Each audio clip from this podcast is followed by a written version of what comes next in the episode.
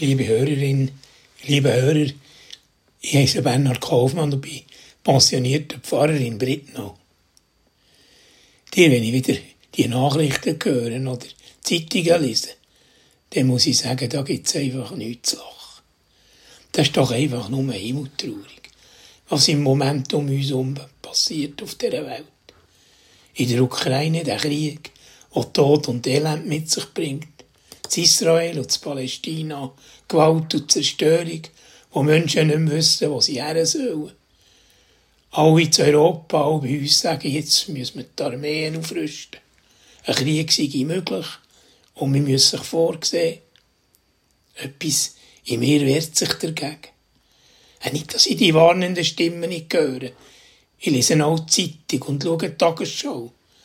Aber ich will das nicht einfach so hinnehmen und mich von dieser fiesen Stimmung gefangen und lachen ziehen. Und es hat mir gut getan, als ich einmal einer ganz anderen Stimme begegnet. Eine alte Stimme. Im Buch Zephania im Alten Testament. Der Prophet Zephania, der hat im siebten Jahrhundert vermutlich in Jerusalem gelebt. Und es ist auch dann alles andere als eine gefreute Zeit gewesen. Das syrische Reich ist kurz vor dem Untergang gestanden. Und dann kommt der Zephania und wahrt seine Zeitgenossen eindringlich. Aber er bleibt nicht in dieser traurigen Stimmung hocken, wenn er sagt, die Gott, der in deiner Mitte wohnt, er rettet dich, beherzt. Und er ist ganz begeistert von dir. Er ist stumm vor göttlicher Liebe. Er juchzt über dich. So sagt es der Zephania. Ein Gott, der lacht. Ein Gott, der uns Menschen so nimmt, wie wir sind. Vielleicht mit einem Augenzwinkern. Ein Gott, der hersteht und sich aufrichtig freut. Das hat etwas Tröstliches und etwas, wo einfach gut tut. Da braucht es keine grossen Pläne und keine perfekten Systeme. Gott lacht über einen Haufen Sachen.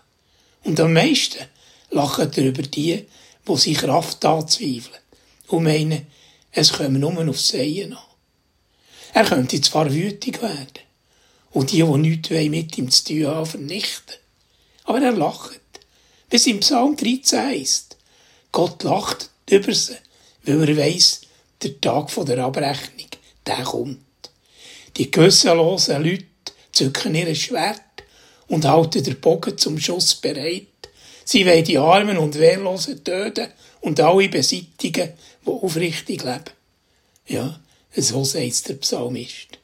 Und es ist mehr als Freude, wo ich sie entgegenkommt.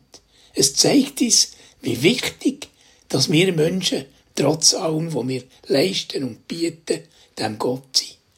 Und diese Freude, die hört nie auf. Ja, mir tut die positive Gefühlsregung von Gott gut. Die Bibel redet nicht von einem abstrakten Gott, der sich daraus haltet und distanziert. Die Bibel beschreibt einen Gott, der mit uns in Beziehung steht. Wir brauchen nicht in diesem traurigen Loch bleiben stecken und in der Angst verharren. Nein, mir gefällt der Gott, der sich ehrlich und aufrichtig mit uns freut, auch wenn es wenig Freude gibt. Wenn wir uns Gott zum Vorbild nehmen, dann steht er ganz auf unserer Seite. Nicht nur dann, wenn es uns schlecht geht. Und so wollen wir uns freuen. Freuen am Leben, an der Natur, die uns umgibt, und jetzt gerade so am Verwachen ist. Freude an uns selber, an unserer Familie, an der Kunst, an allem, was uns umgibt und was uns gut tut. Und so wünsche ich euch eine gefreute Zeit.